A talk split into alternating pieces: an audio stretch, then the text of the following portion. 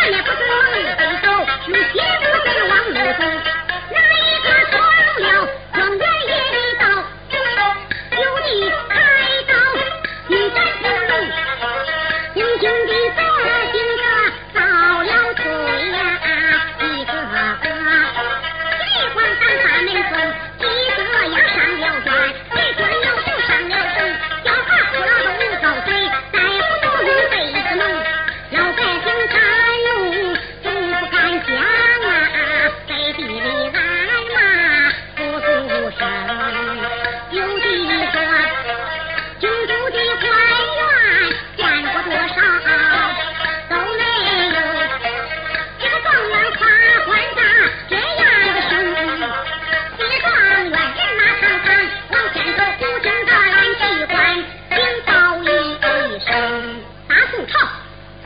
真主赵恒登基，抽出一个当道的奸贼，有王名叫王强，官拜兵部大司马，代管全国的兵。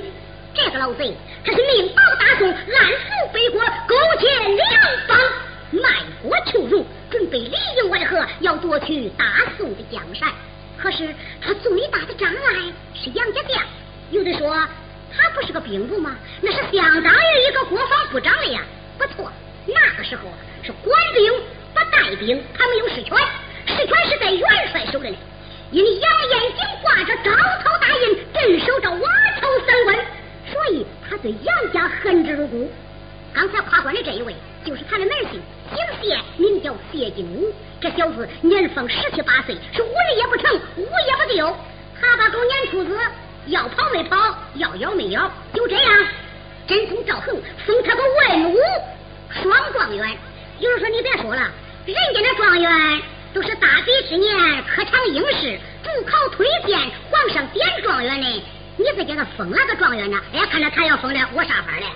大宋朝啊，对这种做法还有一个专用名词嘞，叫做恩科。哎，实际上那个恩科呀，也就是个后门科。谢景武披头戴花，游公园，游到养老公园。 皇老太后受他的育儿感天下，外加小王仙儿，嘿，这一来萝卜缨子沾水，他一下子直岔开了。老公就戴帽子，官上加官。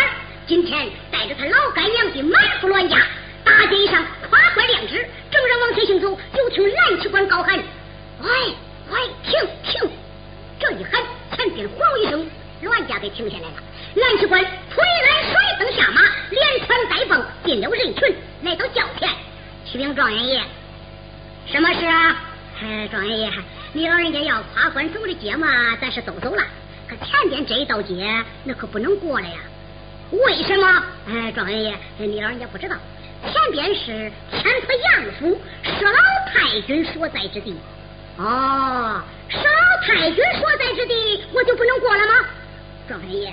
你老人家刚刚建朝，你不知道啊？那杨家两代保国有功，老祖爷在世，封他房外有下马牌，封下马匾。文官过了下轿，武将过了下马；文官不下轿，打烂轿顶，杀了轿夫；武将不下马，马夫四蹄。二八月春秋大地，万岁皇爷御驾天临，还要下了龙凤巨年，龙行几步，那不是为了君埋臣心吗？哎，状元爷，你看，哎，你看，你看，咱咱咋办呢？咱，呃，咱还是呃拐回去啊，咱还是不过呀。谢景武一琢磨，拐回去跟不过这不都一回事了？谢状元心中暗暗想到：我和我岳父闲谈，我说大宋朝你跟谁知己，你跟谁和厚？他也说大宋朝没有他不知己的，唯独杨家那可是一颗钉子啊！说到这里，他老人家。 吞吞吐吐，显然是有些害怕。哎哎哎哎，你害怕，我可怕之有啊！历来也是文官东东北，武将跑死马。他杨家的官再大，他不就是个拉马的小卒出身呐？他怎能比得了我这名门望族出身的文武双状元呐？嗨，他把他那个状元看着可是了不得了。实际跟杨家一比呀、啊，他那个状元还不如杨家一条狗嘞。 这就叫初生牛犊不怕虎。只见谢状元把脸一沉，蓝旗官往外传图，就说状元爷我嘛爱听炮响，叫他们把那个炮装里满满的，放里刺刺的，放里响响的，把那个旗举里高高的给我传过去。是。甄主管心想：你爹不怕死，看谁才怕埋嘞！一转脸，得哎呀，状元爷传出了啊！他叫你们把那个炮装满大刺放响，穿过去了呀！这一喊不得要紧，就听那个大炮晕了分身，刺刺刺刺刺的，哗当当当，哗啦啦啦啦啦啦啦啦啦啦啦，到落哐哐，拉杆河道擂鼓掌后，持球放炮，人马三骑要闯天府杨府。各位，谢状元年轻气盛啊，他不懂得杨家是咋了回事儿。因为他带的这些青衣小军可都是东京汴梁的精英子，一听说要闯天府杨府，这可不是开玩笑的，这活不好，脑袋都搬家了，闯吧不敢，不闯吧不行，那咋办呢？只有狐假虎威，闯闯对闯啊！你说这个事就怪了，越说害怕。如果天府杨府那府门外，谁都想偷看两眼，谁一看一，谁一看一，你听吧，都成一字了。两个儿子也没有了，大家一看，天府杨府府门外有两排门军，一排八个，两排十六个，虎视汹汹，目不斜视，像两班战神一样。左右有两个带班的来回走动，这两个带班的就是杨龙、杨虎，他们两个担负着兵兵保保的职责。杨龙说：“杨虎，嗯，我咋看这小子是点着喇叭下乡，成天找事呢？”杨虎说：“别理他。”屎壳郎爬到扫帚上，看他能接个啥劲儿。哎，他就这样放过去了。谢状元可不以为然，他认为人家怕他。那到十字口大旗的对正敌，那个八抬轿河山落地了。老人习官，蓝习官来到跟前说：“伺候状元爷，混账！你说杨家这样厉害那样厉害，我过来他不是没有一个人敢来拦挡我吗？分明是你保释不明，再有这样，小心可打！”他这一招呼，把这个蓝机关给吓迷了，也不知咋说着好了。呃，这个状元爷，这个这个事儿，反正无语，反正我我我想着是这，我我想着那那那那是咱爷们的时运高，呃，他没听见，他要听见，咱还是真过过过过不来。怎么？他没有听见？好，再给我拐回去敲一趟。青衣小军们一听，心里想想，咦，你看看这货多会拔火子啊！那头一回挨那货都是拔落了经过来。他就再拐回去抄一趟。有人说这样就叫不到黄河不死心，有人说他不如挨上都不知道哭爹，拐回去对拐拐，呼噜一声。二爷次路过天府杨府，大家一看，那门口该两个带班嘞，可剩一个了。哪一个干啥去了？反正我不说，大家也明白。谢状元在轿里又说话了：“来呀，他还没听见，再给我拐回去抄一趟。”兵将呼噜一声。第三次路过天府杨府的府门，谢状元大举一顿叫底，那个八抬轿河山，哈哈，他可是正冲着天府杨府的武宁楼门落下了。谢状元啊，嘿，叹槽一声，吓了八抬大轿，抬头一看，哦，好威武的天府杨府啊！只见七层台阶上有一座高大的门楼，三层起脊，后排斗兽。刀弓飞呀、啊，斜身抹角溜溜啊！再往下看，门底下一拉溜，八根朱红色的明珠，这都是透花凋零。台阶的下边左右有一对高大的石狮子，那真是爬彩球、登八宝、昂首肃穆，分外的威武。再往前看，有一根高插如云的绿色旗杆，斗大的虎翎，双垂穗、双挂钩，上边悬挂了一面猩红大旗，正中间是发金线、走金边。绣的比面盘还大的一个样子，迎风招展，啪啦啦啦啦啦啦啦，啪啪啪啪啪啪啪，一边就就八十一块上马石，一边有一百零八根拴马桩。往中间一看，朱红色的三进大门，又高又大，比城门还大上好了。一个腾手门环都有不落那么大，一个钉子都有碗口那么粗。有的说了，杨府干嘛要这么大的府门呢？是啊。因为杨府里边有个六千四大的教训场，他不出府可以点十万大兵，每天有七万人马出出进进。谢状元往前右一看，有一座木质的牌坊，横七于街，高有三丈六，宽有四丈八。再往下看是三起三落，五彩缤纷，是龙飞凤舞，百鸟齐地。牌坊一端立了一块闹龙金边，上边盖着有朱红国宝玉印，上面有老朱爷的千岁大书，下马牌坊下马鞭。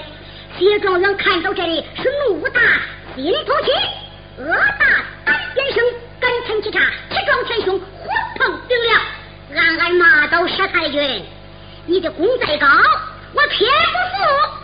要以我这文武双状元育儿干天下，我非要碰碰你！来去官，伺候状元爷，今天大街上夸官两职，街前人多，队伍拉不开，把杨家的牌坊别给我散了啊！啊，这这状状元爷，把把把把把牌坊，那那那那那那那那那可不不不敢呐！混账，罚了我中毒有伤。不把重大法事，那罚罚对罚。谢状元气得咬钢牙，蓝旗官速速把令发，皇甫今见我领圣旨，御街衣裳把官夸，接着人多走不下，要把杨家的牌坊罚。谁若前进我有伤，谁若后退我定要罚。把一块板子银一两，牌坊落地咱按数查。倘若牌坊全罚走，没人没，我上人是一块的银疙瘩呀！哎哎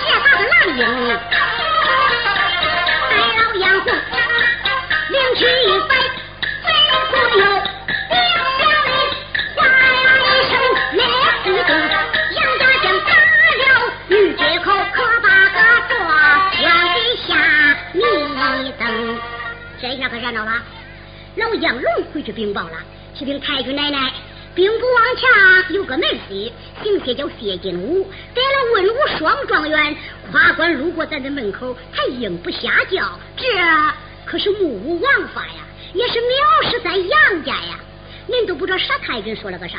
老婆婆那眼一眯缝，杨若兵不往强，速查，和咱杨家就不合。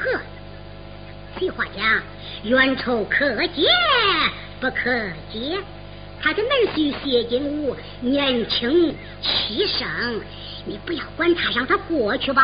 就听老杨呼喊道：“爸！”启禀太君奶奶，大事可了不得了！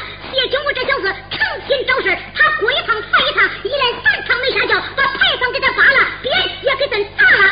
是太君说怎么牌坊给咱扒了，鞭也给咱砸了？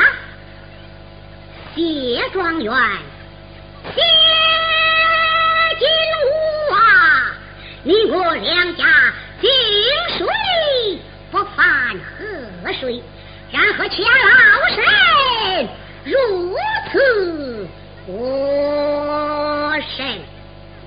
杨公击鼓撞钟，点起来咱那回乱的儿郎，我要去看看这是个什么样的状元。是，就听见那个巨响钟，啊啊啊！